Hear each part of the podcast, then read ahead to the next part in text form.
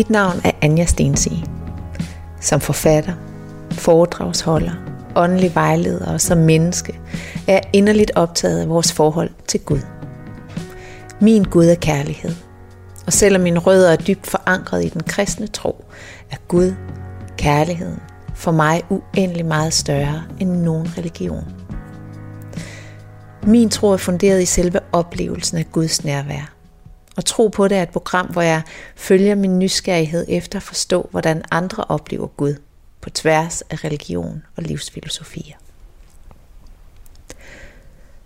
Hvordan får man øje på skønheden i livet, når man er låst ind i sin krop af multiple sklerose og sidder stort set ubevægelig i en kørestol, afhængig af andre menneskers hjælp? Og ikke bare det. Hvordan kan man ligefrem opleve det som en ægte velsignelse? Og hvordan ændrer så alvorlig en diagnose et menneskes forhold til Gud og til døden? Det er omdrejningspunktet for vores samtale i dag. Og jeg er taget til Brørup i Midtjylland for at besøge Sofia Lune. Sofia er blandt andet yogainstruktør og livsvejleder og kraniosakral terapeut, og mænd på en lidt anden façon, end man normalt ville kalde det, øh, gøre det, fordi det bliver alt sammen praktiseret fra kørestolen. Hun er et utroligt livsbekræftende bevis på, at der selv i det dybeste mørke findes et lys, der overstråler alt. Og jeg har glædet mig så meget til vores samtaler. Tusind tak, fordi jeg måtte komme, Sofia. Selv tak. Det er dejligt, du vil komme. Jeg, jeg kaster mig direkte ud i, øh, i det spørgsmål, som jeg starter alle øh, samtalerne med. Ja. Som, øh, som er spørgsmålet, hvad tror du på? Ja. Jamen, jeg tror på livet. Øhm, jeg tror på kærligheden. Jeg tror på ærlighed. Og så tror jeg på det guddommelige inde i os alle sammen. Øhm, jeg tror på, at det guddommelige viser os vejen, hvis vi tillader det. Hvis vi er stille nok til at kunne høre det guddommelige og hvad det fortæller os. Øhm, så så jeg, jeg, jeg tror på, og jeg har tillid til, at, at der altid er noget, der guider os ind i os selv. Og hvordan, øh, hvordan hører du den guidance, eller mærker den guidance? Jamen, der har været perioder i mit liv, hvor jeg ikke har hørt det. Fordi at øh, der har været for meget larm, og fordi at, at øh, der har været for meget, jeg skulle gøre. Øh, men hvis jeg tager mig tid, og hvis jeg er i pausen, så hører jeg, hvad det er, jeg skal. Mm. Øhm, hvis jeg er stille med mig selv. Øhm, og med stille mener jeg ikke, at, at jeg ikke siger noget, eller at dem omkring mig ikke siger noget.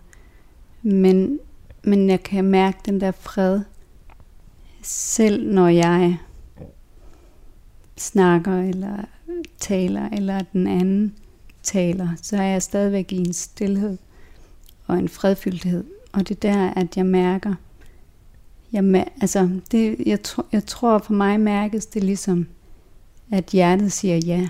Mm. Så hvis jeg kan mærke, okay, nu siger jeg ja til mit hjerte, så er det den rigtige vej. Mm. Så det er den, den guidance, man får, det sprog, den taler, er måske mere en, en eller anden form for vidshed, kan man sige det? Ja, altså en vidshed og en tillid. Altså,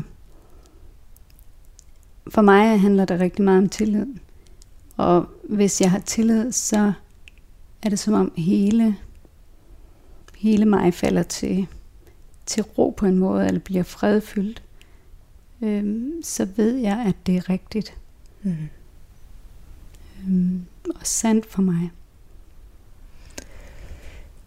Man må sige, at livet har inviteret dig øhm, dybt ind i en faktisk påtvungen ro i hvert fald. Ja. Måske freden. Freden er ikke øh, nødvendigvis kommet sig selv, men, men for 10 år siden blev du diagnostiseret med multiple sklerose. Ja. Øh, og det er den her øh, primær progressiv, at det den hedder, Ja. form, Ja. øh, hvor, hvor det er en, en, en, en stabil kurve, var jeg lige ved at sige, Nedadgående. nedadgående. Ja. Ja. Kan du, øh, kan du ikke tage os med tilbage til øh, starten af det her? Øh, hvornår opdagede du selv, at der var noget galt? Øhm, jamen, jeg, altså, jeg har jo arbejdet med klienter i mange år, så jeg tror, jeg vidste det uden at vide det. Mm. For jeg kunne genkende det, der skete med mig. Men det, altså det begyndte med, at jeg mærkede sådan meget træthed. Øhm, og ændrede min kost og prøvede sådan at gøre forskellige ting for at få mere energi. Øhm, men hvor, hvor det ikke gav den effekt, som jeg egentlig håbede på. Øhm, og så vågnede jeg op en morgen, øhm, hvor jeg ikke kunne bevæge mig. Jeg, kunne, jeg var følelsesløs i den ene side, og havde mistet kraft i, i den anden side. Og der blev jeg indlagt, og allerede om aftenen, der fik jeg diagnosen. Så det, det, mit forløb var meget hurtigt, og jeg ved, der er mange, som går med en udredning i mange år, før de får en diagnose, men det gjorde jeg ikke. Den var ikke til at tage fejl af. Nej. Så, og, og, og der fik det, det, det eneste tidspunkt, jeg har fået medicin, det var der. Øh, fordi at jeg jo gik fra at kunne det meste, til ikke at kunne, kunne bevæge mig. Mm. Og så der fik jeg binyrbarkhormon, og efter en uge, der kunne jeg gå igen. Jeg kan ikke øh, begynde at begribe det chok, det må være at få sådan en, øh, Ja. en besked. Og Du stod der som, som mor til to mindre børn på Ja. det tidspunkt. To og fire. Kan du huske, hvad, hvor- hvordan du havde det? Altså, Kan du huske, hvad... Ja, hvad jeg, jeg husker det ligesom det var i går. Øhm, altså jeg, jeg, jeg lå på sygehuset og fik den her besked. Og det var som at få sådan en mavepumper. Øhm, og jeg var jo blevet ramt af det, jeg frygtede allermest. Det at miste kontrollen over sin krop. Mm. Øhm, og jeg kan huske, øh, min første tanke, det var, hvorfor var det ikke kraft? Øhm, Hvorfor ville du hellere have haft kraft? fordi så kunne jeg enten dø eller blive helbredt. Ja. Øhm, så, så jeg blev ramt af det, jeg frygtede mest. Så selvfølgelig fik jeg ikke kraft. Jeg fik, altså jeg, jeg tænker, man får det, man frygter. Fordi der er et udviklingspotentiale i det. Mm. Øhm, og det gjorde jo også, at jeg bevægede mig ind til noget dybere, fordi at jeg jo skulle lære at leve med den udfordring. Og det skal vi, det skal vi høre meget mere om. Øhm, men jeg kunne godt tænke mig at høre, hvorfor det lige præcis var, altså hvordan frygten for ikke at kunne bevæge sig, kan være større end frygten for, for døden. Altså, jeg, er ikke, jeg frygter ikke død. Øhm, men, men for mig var det det der med at miste, på en måde at miste sin egen vilje. Mm. Øh, ja, det, det gør jeg jo ikke, men det føltes sådan dengang, at jeg ikke kunne følge min vilje til at bevæge mig fysisk hen et bestemt sted. Mm. Eller øh, være, være det aktive menneske, som jeg var før. Øh, og at jeg definerede mig selv ud fra det, jeg gjorde. Og jeg kunne ikke gøre det. Så hvem er jeg så, Mm. når jeg ikke kan gøre? Så det, det var meget, det var meget, øh, altså det var jo en død på en eller anden måde, som var mere voldsom. Det med at, øh, dø fra sin identitet på en måde. Jeg havde jo skabt min egen identitet, og, og defineret mig selv ud fra det. Mm. Så det mistede jeg jo fra en dag til den næste. Hvor var du med, hvor var du med din tro dengang? Dengang, der var jeg ikke, der har jeg ikke bevæget mig, altså jeg var undersøgende, men jeg har ikke bevæget mig i dybden med noget. Øh, jeg havde den her følelse af at, at, at skulle finde ud af et eller andet, men jeg vidste ikke, hvad det var. Så jeg havde jo bevæget mig ind i yogaverdenen. Øh, og det var jo meget nyt dengang, og der var jo ikke rigtig nogen, der kendte til yoga. Så det var jo sådan lidt mystisk, og, mm og, og det, var, altså det var min første undersøgelse. Øh, og det var egentlig først, da jeg fik diagnosen, at jeg virkelig bevægede mig ind i noget indre. Men i udgangspunktet havde du ikke en, en tro, du kunne læne dig ind i eller gribe ud efter? Altså det havde jeg ikke som udgangspunkt. Altså efterfølgende er jeg jo så øh, kommet i tanke om nogle trosretninger, som, som også var der, da jeg var barn, eller ikke trosretninger, men mere øh, nogle trosbilleder, mm. øh, som også var der, da jeg var barn, men som jeg havde glemt alt om. Så i den periode, hvor jeg fik diagnosen, der, der havde jeg ikke en tro at holde mig til.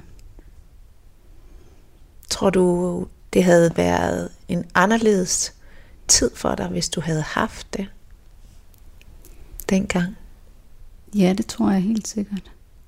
Øhm, og jeg tror jo også, at det, at jeg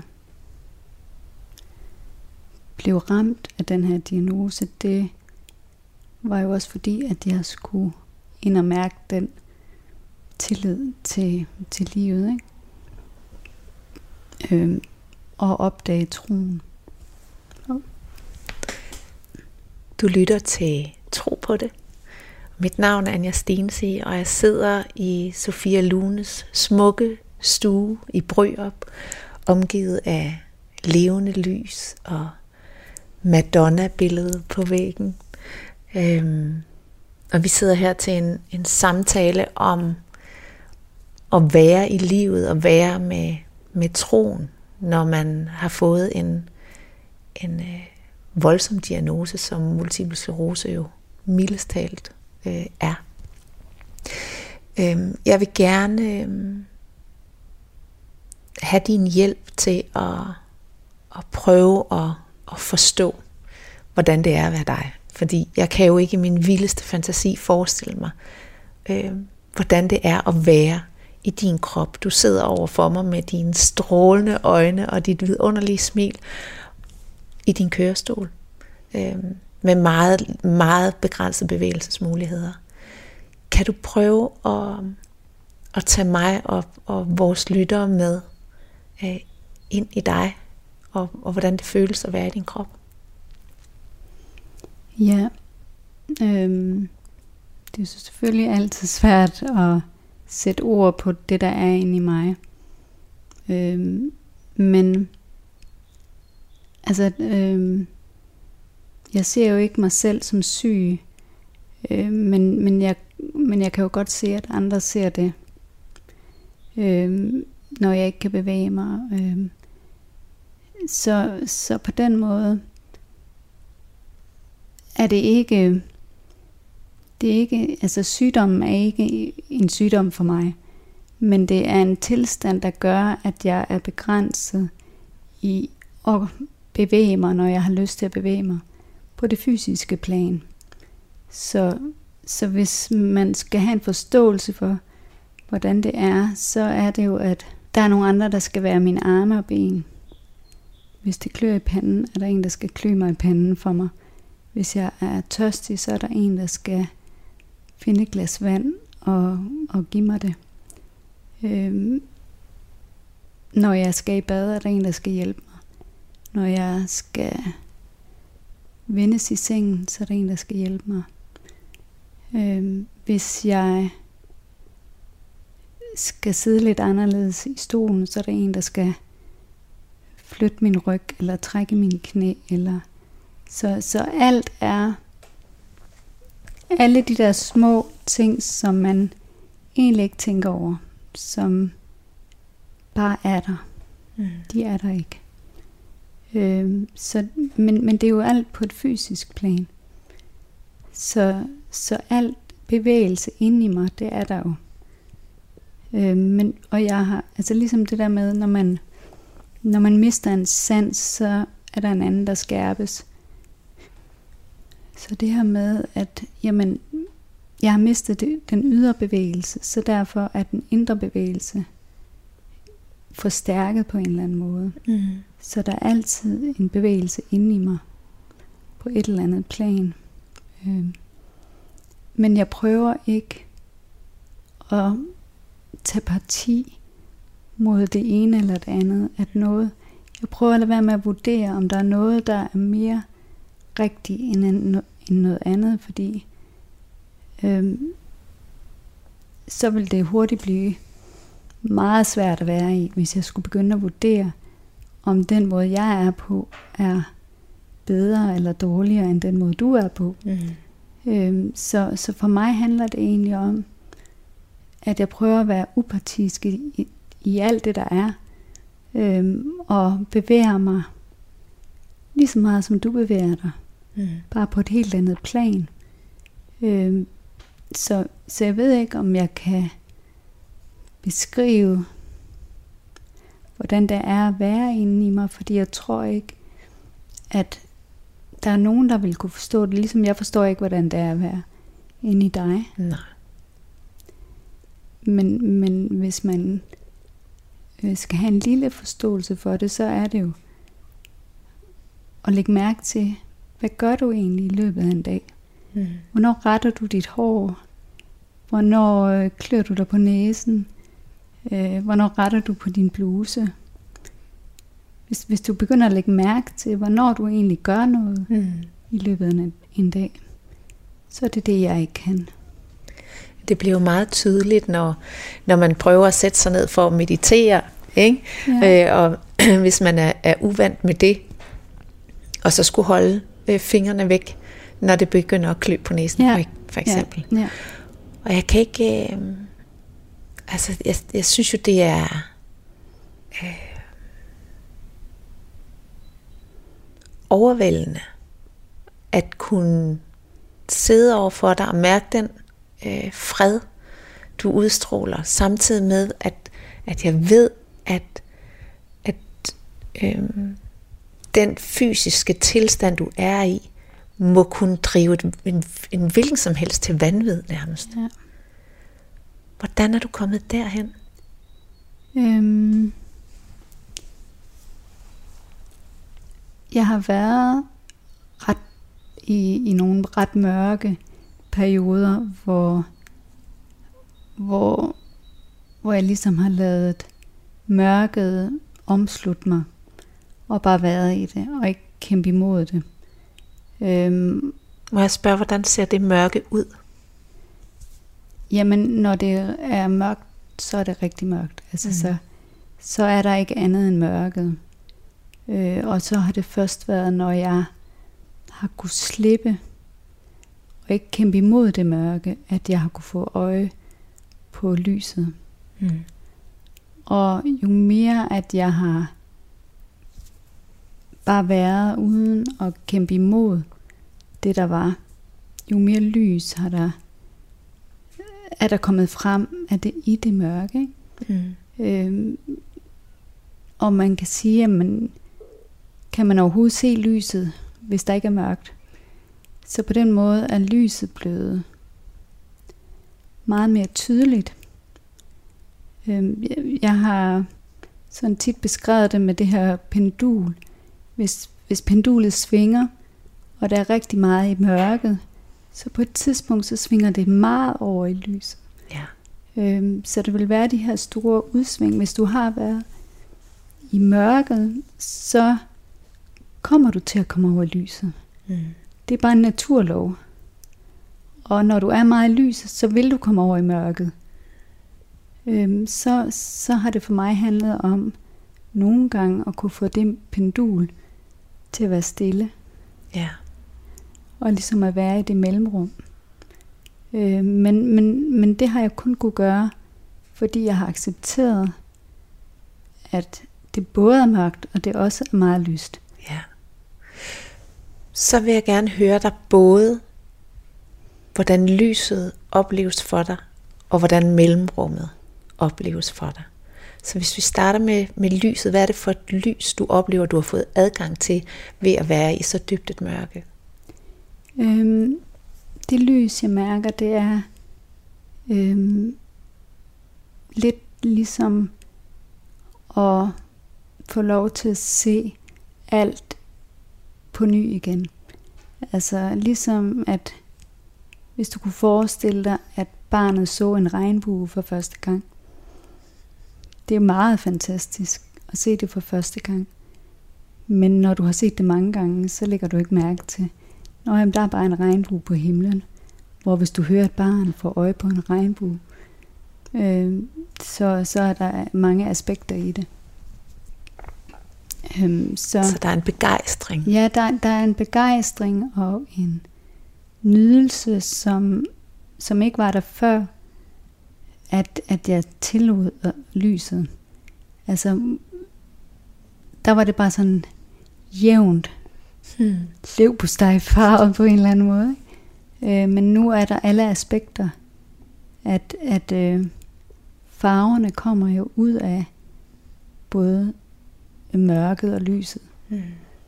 Er, det, er det en... Øh er det sådan en, en ekstrem værdsættelse af livet, kan man sige det?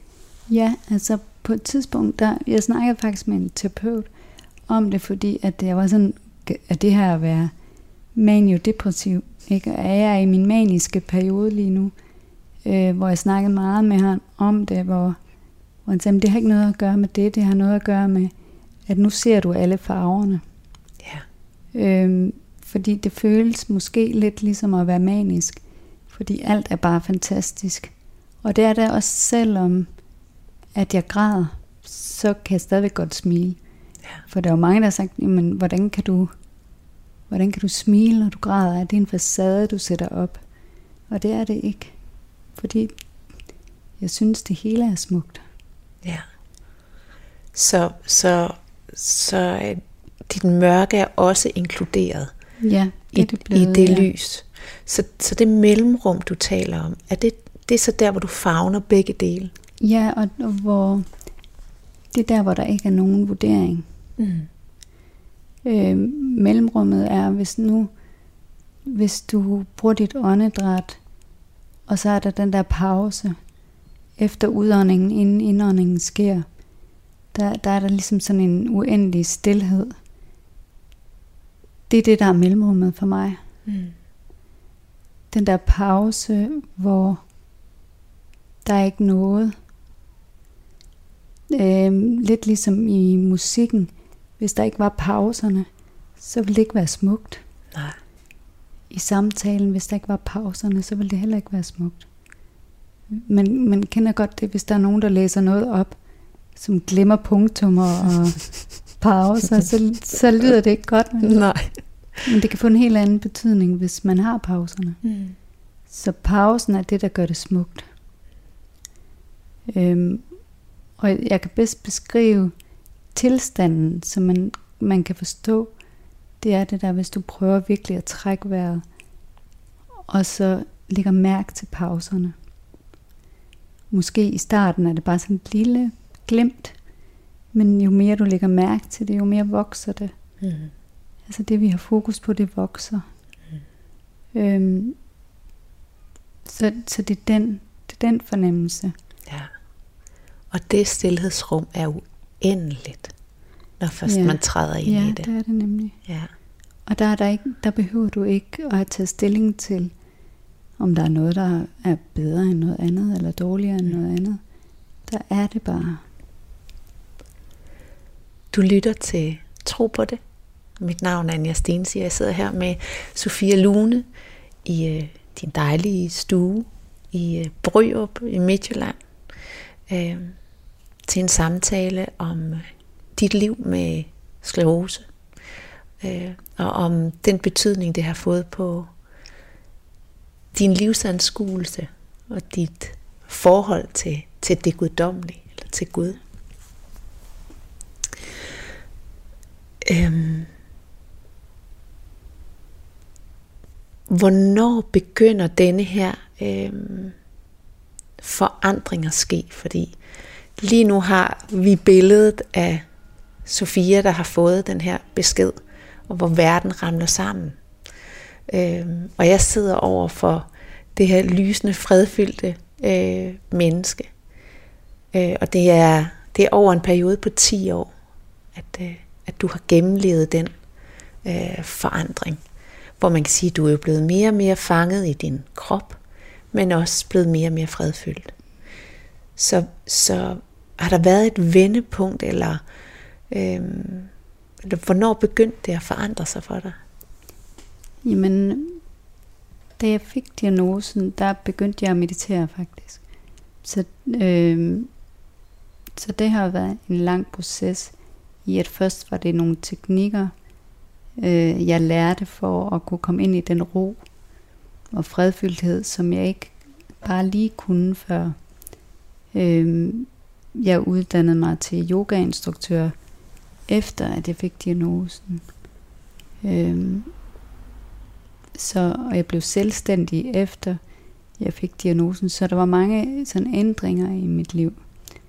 Øh, jeg tror, den første tur, jeg havde til Indien, hvor jeg blev ramt af sådan angst øh, og græd hele tiden. Jeg græd i fem dage i streg.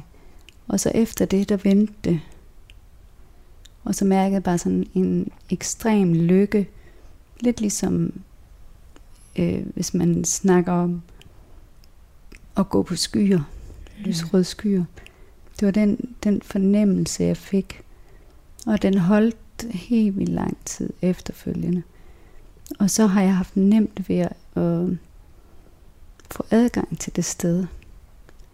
Jeg har stadigvæk haft ture, hvor jeg har, altså hvor jeg er rådet ned, øh, og så har kunne komme op igen. Øh, og det, altså, så det har været meditation, der har, der har hjulpet mig til det der vendepunkt, og også at skrive. Mm. Øh, det der med at, at få gå igennem processerne, øh, og få det skrevet ned, og mærke efter, øh, også at sidde i meditation og mærke, hvad er det, der kommer op, hvad er det for nogle ord, der kommer til mig. Øh, fordi det har nærmest været beskeder fra noget guddommeligt inde i mig, mm. øh, som har hjulpet mig til at komme igennem alt. Øh, og det er jo også, altså hvis, hvis jeg, jeg kommer jo stadigvæk ned i mørket, det er jo ikke, det er jo ikke fordi jeg er ude af det og aldrig kommer derned igen, så jeg er der stadigvæk. Men, men det er meget nemmere for mig og, og være i ro med det. Mm. Øh, det. Det er ikke så farligt mere. Så jeg kan ikke sige præcis, hvad er det, der har vendt det. Det har været sådan en, en proces i at tillade refleksionen og tillade alle følelser og øh, tillade stillheden. Være, være alene med det mm. og, og synes, at det at det var dejligt at være alene med det. Øhm, så det har bare været sådan en langsom øh, transformation i mig. Øh, men, men jeg har aldrig på noget tidspunkt... Altså, jeg, blev rigtig ked af det, da jeg fik diagnosen, men ret hurtigt havde jeg det sådan, okay, det er bare sådan, det er. Mm. Så jeg har, jeg har ikke på noget tidspunkt været bitter, eller nede i et mørke på grund af, at jeg synes, det var synd for mig. Jeg har altid haft sådan, okay, men der er noget, der er noget, der er en gave det her. Mm. Der er en gave, den her lidelse. Øhm, og så har jeg set gaven i stedet for lidelsen. Ja. Og, og det kunne jeg godt tænke mig at, at fordybe mig en lille smule i, fordi der har jeg også øh, øh, hørt dig sige mm. det her med, at, øh, at sklerosen har været en gave i højere grad, end det har været en, en forbandelse. Ja. Hvad er det for en gave, sklerosen har været? Jamen, gaven har jo været... Mm. Gaven har været, at jeg har, har fået øje på den her pause. At øh, det, at jeg ikke har kunne gå ud og gøre en masse, og distrahere mig selv fra mig selv, det har jo været en gave. Det har været en gave, at jeg har kunne være fuldstændig nærværende med de mennesker, som er i mit liv. Fordi der er ikke lige noget, jeg skal ordne. Der er ikke lige noget, jeg skal afsted og, og gøre, men jeg er der, når jeg er der. Og, og det er jo både med andre, men det er også med mig selv. Jeg kan ikke flygte fra mig selv. Jeg kan ikke, jeg kan ikke bare lige løbe en tur og glemme det, der er svært, eller det, der er godt, eller jeg er med det hele tiden. Mm. Altså det vil andre måske jo, øh, netop kalde en forbandelse ikke at kunne flygte fra, Ja. ja. desværre. Ja, ja det kan jeg godt se. Øhm, men hvis du flygter hele tiden, så bliver det jo, det bliver ved med at, at være der.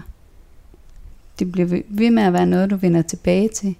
Men hvis du lærer at, at være med det, der er, så mister det sin betydning. Øh, eller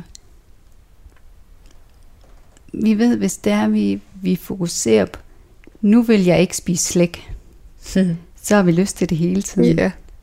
Så det er jo det der med, at, at hvis man er i noget, og ikke giver det fokus på den måde, så forsvinder det, så fordufter det.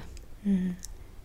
Øhm, så det er, ikke, det er ikke sådan noget med, at, at jeg har tænkt, okay, nu skal jeg nu skal jeg lukke det ind i et rum, at jeg ikke kan gå, og den følelse, det giver, men jeg har omfavnet den følelse. Jeg har været med den følelse. Jeg har ikke løbet væk fra den. Altså, i,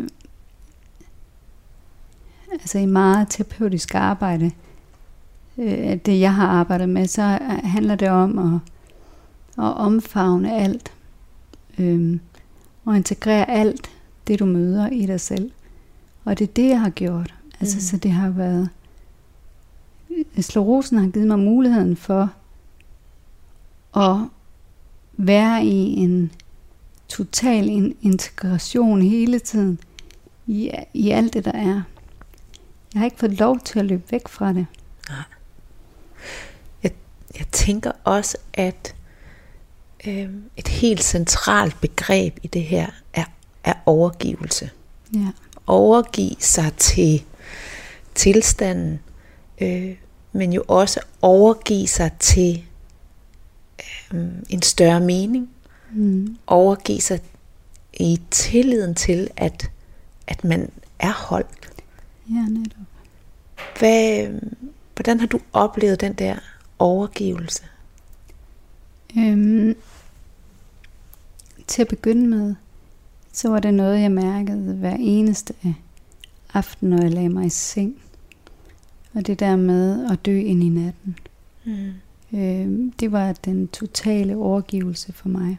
Det skal du, det skal du sætte et par flere ord på. Jamen. At dø ind i natten. At, at natten for mig blev ligesom døden, og så vågnede jeg om morgenen på ny. Hvordan kan det være, at du havde oplevelsen af at, at dø, hver gang du lagde dig til at sove? Øhm, det var den der med at lukke øjnene og bare hengive mig til natten. Mm. Øhm, altså, og det er jo, for mange vil det jo være, at det er ikke negativt at dø hver nat, men, men døden for mig er noget meget smukt. Mm. Øhm, og livet er der ikke uden døden, og døden er der ikke uden livet. Øh, så derfor så komplementerer de hinanden. Øhm, så det der med, jeg synes, det, det var jo, det var jo fantastisk at få lov til at dø hver aften og mm. blive genfødt om morgenen. Mm. Det, det var jo fantastisk. Øhm, og så begyndte jeg at kunne føre det videre ind i dagen også, at når det var svært, så var det jo det der med at bare slippe. Øhm. Og bare slippe, siger du. Ja, ja. altså for, for de fleste mennesker er det der med at slippe jo virkelig ikke noget, vi bare gør. Nej, nej. Og det er jo, altså det er, og jeg tror det er fordi, at vi, vi kæmper så meget imod at dø. Mm. At, og, og det at slippe, det er jo at dø ind i øjeblikket. Mm. Øhm, så det, at jeg så det på den måde, når jeg lagde mig i seng, det gjorde, at det var meget nemmere for mig. Og, og, og lade det være en naturlig del af mit liv, at, at, jeg, altså at jeg kan sætte mig ned, og så, så kan jeg dø ind i øjeblikket. Mm. Det er jo ikke, altså, det er jo ikke, at jeg forsvinder for evigt. Mm. Men at jeg forsvinder i det øjeblik. Så det var en, en måde, du kunne møde alle de her kontroltab på? Ja, ja. ja altså... Øhm, det er lidt ligesom det der suk. Mm. Og lave det der suk. Man, man hører mange mennesker, de sukker. Og så slapper de af bagefter. Man kan næsten mm. høre det på dem. Og det er jo det, der sker, ikke? At, at jeg laver det der suk. Og så falder jeg ind i mig selv. Ja. Øhm, og der er jo ikke noget smukkere end at falde ind i sig selv. Og mærke, at, at du bliver holdt. Fordi jeg falder jo ikke og slår mig. Nej. Jeg bliver altid holdt. Og nu siger du, falder ind i dig selv mm. og bliver holdt. Øhm, og jeg, jeg taler jo meget om at, at overgive sig ind i, i Gud.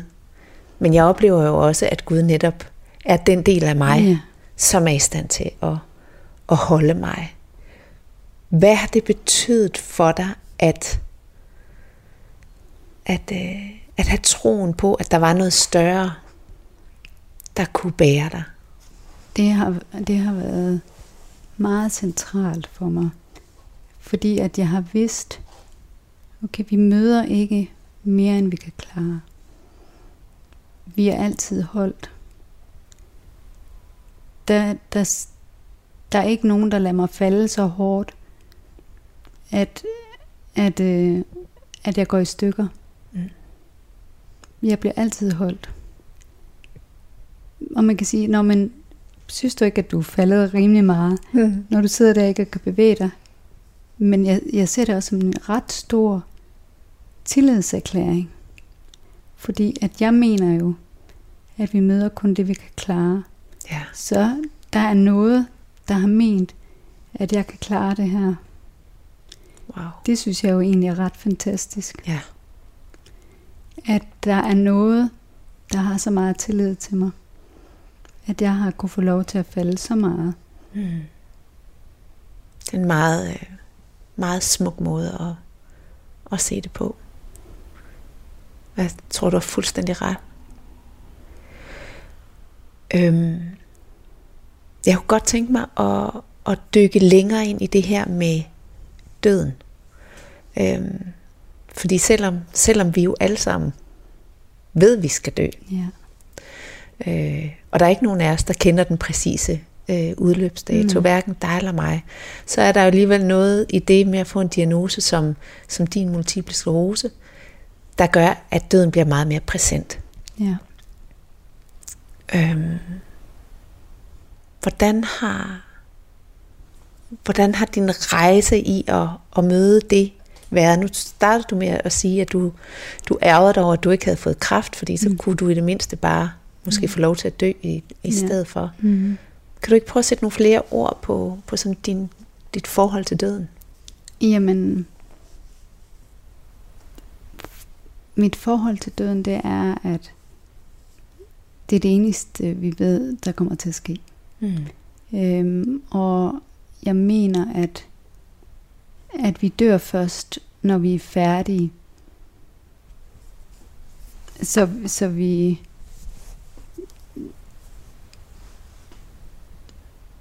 Vi skal aldrig være ked af det på andres vegne, hvis de dør, fordi at så har de nået det, de skulle nå. Mm. Vi kan godt savne nogen og være ked af det. Øh, men den, der dør, har fred med det. Mm. Når Og det er uanset, hvor lange vores liv de er. Ja, Mm. jeg, jeg tænker, altså i min overbevisning, jeg ved jo ikke, om det er rigtigt, men det er min overbevisning, så har vi bestemt, hvad det er, vi skal have i livet. Mm.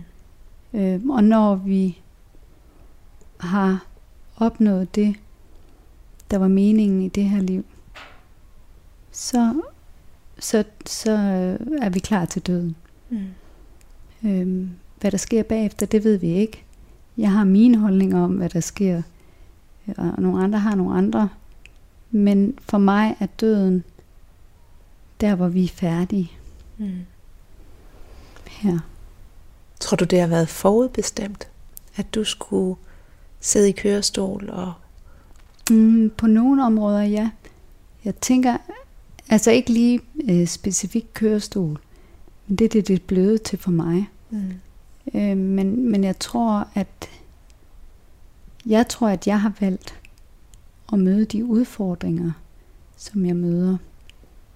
Jeg, jeg tror ikke, at jeg har valgt specifikt om nu, jeg skal ned i det her liv og sidde i kørestol og opleve det og det. Det tror jeg ikke. Men jeg tror, jeg sådan overordnet har bestemt, at med de udfordringer, jeg møder, der skal jeg lære det og det. At der er bestemte ting, du, Ja. du er her for at erfare. Ja, ja, Og det er sådan, at når vi har gjort os de erfaringer, ja. Når at vi er mestrer, færdige. Når vi mestrer, Mm. så er vi færdige. Mm. Ja. Er der slet ingen, øh, slet ingen frygt tilbage i dig i forhold til, til den uvidshed, der er i døden? Nej. Det er der overhovedet ikke. Hvad er det, der giver dig den? Øhm, jeg tror, min overbevisning er så stærk i det, at, at jeg ved, at jeg først skal herfra, når jeg er færdig. Når jeg mestrer. Ja. Øhm, så når vi mestrer alt, hvad er der så, vi skal? Så jeg har... Nej, jeg, jeg frygter det overhovedet ikke. Og jeg, og jeg tror, det er, fordi jeg ved, at der sker det, der skal ske. Mm. Øhm, jeg vil gerne. Øh, Altså, det betyder ikke, at jeg siger, okay, alt, alt er, øhm, det er lige meget, hvad jeg gør, og hvordan jeg er. Det er ikke på den måde. Det er, der, altså, det er netop det, der gør, at, at jeg vil leve og gøre det, der er væsentligt. Jeg vil være mit ypperste hele tiden. Øhm, jeg vil se det smukke hele tiden. Øhm, det er, altså, jeg, jeg tror, det må være på samme måde, som hvis der er en, der er meget syg, som får at vide, du har, du har en uge at leve i, eller du har en måned at leve i. Mm. Hvad vil du gøre? Ikke? Så vil jeg gerne leve hele mit liv. Ja. Øhm, jeg vil gerne være, hvis man kan sige på mit dødsleje, og sige, okay, jeg har gjort alt det, jeg ville. Jeg har været alt det, jeg ville. Øhm, jeg vil ikke vente til der er en uge tilbage. Jeg, jeg, vil, jeg vil være det nu. Er det en del af gaven? Er det en del af velsignelsen? At Ja. man kommer til at, at værdsætte livet dybere og, og, og gå det, de ekstra skridt for at få mest muligt ud af den tid, man har. Det tror jeg. Øhm, min søn han sagde engang til mig, hvis folk bare vidste, hvor godt de har det. Ja. Øhm, og jeg tror, det er gaven både, både for mig og for dem, der er omkring mig. Det er, at man får øje på de små ting. Øhm, man får øje på det, altså den gave livet er. Hvor fantastisk livet er. Bare ved, at vi er her. Ja, så er det træls, at der er nogle ting, man ikke kan gøre. Det er træls, at jeg ikke kan flytte mig mm. fysisk. Det er træls, hvis man mister sit job. Men hvis du ser bag om alt det, så er det jo ikke træls. Så er det jo bare smukt. Mm. Hvis du sidder i din stol og virkelig kigger ud på himlen, ser skyerne, der bevæger sig, det er jo bare smukt. Hvis du ser sommerfuglen, der flyver rundt, så, så er det jo fantastisk. Mm. Når du trækker vejret, prøv at se, prøv at se at vi, vi kan trække vejret. Det sker helt af sig selv. Vi ånder ind, og vi ånder ud hele tiden. Mm. Og vi skal ikke gøre noget for det. Det sker bare. Det er jo fantastisk. Vores hjerte banker. Hvis du lægger mærke til det, så banker det bare. Du skal ikke, øh, du skal ikke gøre noget bestemt. Og dit hjerte banker lige så godt som mit. Mm. Altså, der er ikke nogen forskel. Det er meget smukt. Jeg kan godt forstå velsignelsen i at være blevet inviteret derind, hvor man er tvunget ja. til at, at være til stede ja. med, med det, som er.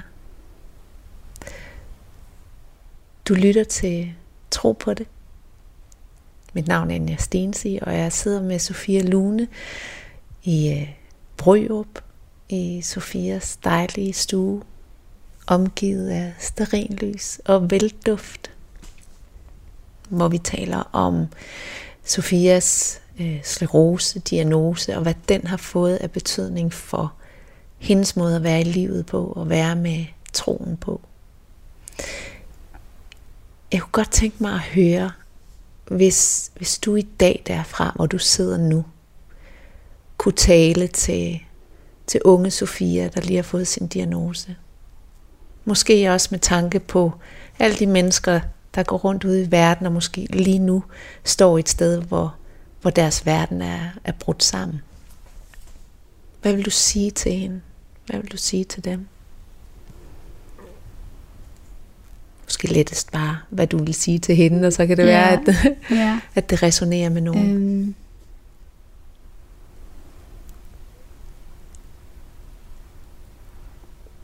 Øhm. Jeg, jeg tror, at, øh, at det vigtigste egentlig er, at vi modtager det, vi kan klare. Mm. Vi modtager ikke mere, end vi kan klare. Så uanset hvad det er i livet, der har ramt dig, ja. så har du kun så har du kun landet der og kun fået den udfordring, fordi at der er tillid til, at ja. den opgave, den kan du håndtere. Ja. Mm. Ja, jeg, jeg tænker, at øhm, det er jo det væsentlige alt.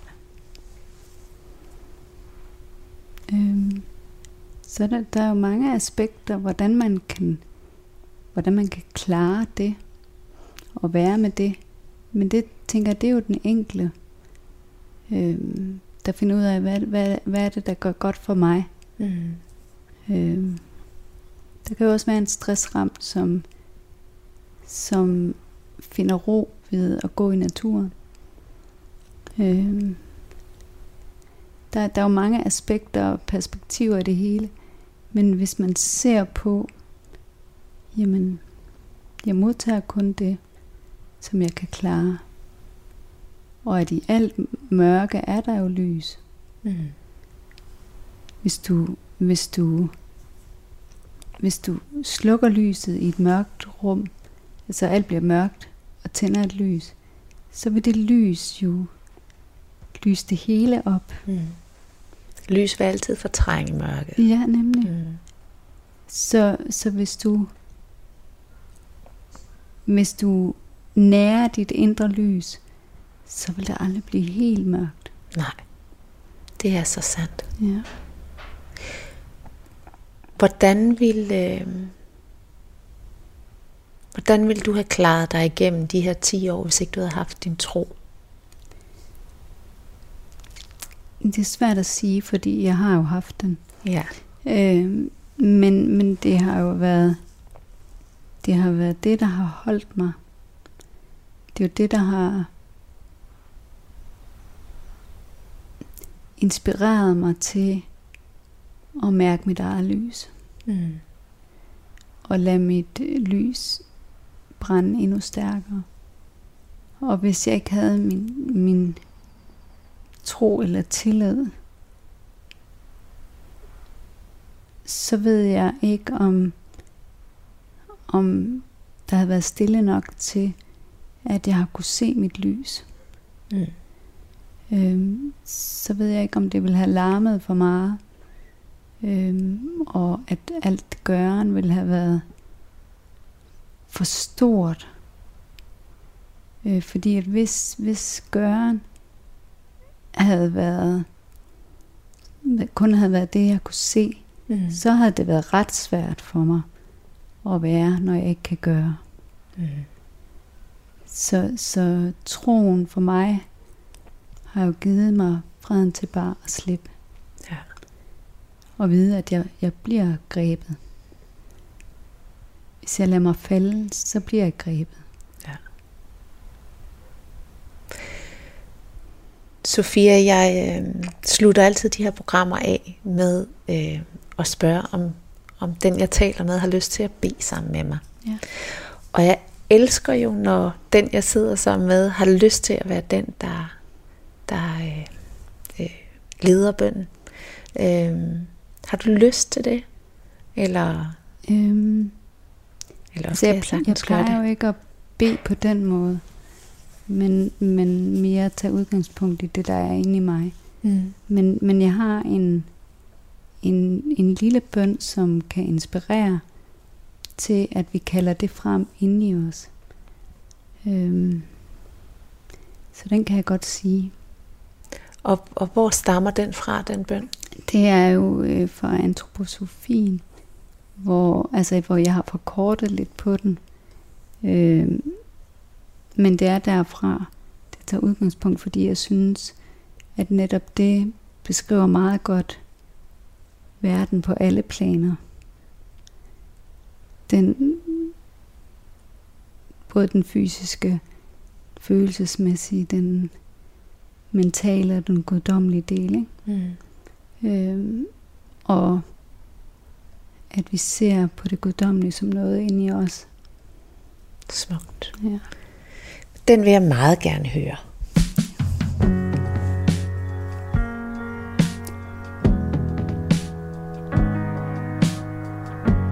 Gud, som er i dig. Gud, som er i mig. Dig kalder jeg. Kraft er din kraft. Lys er dit lys.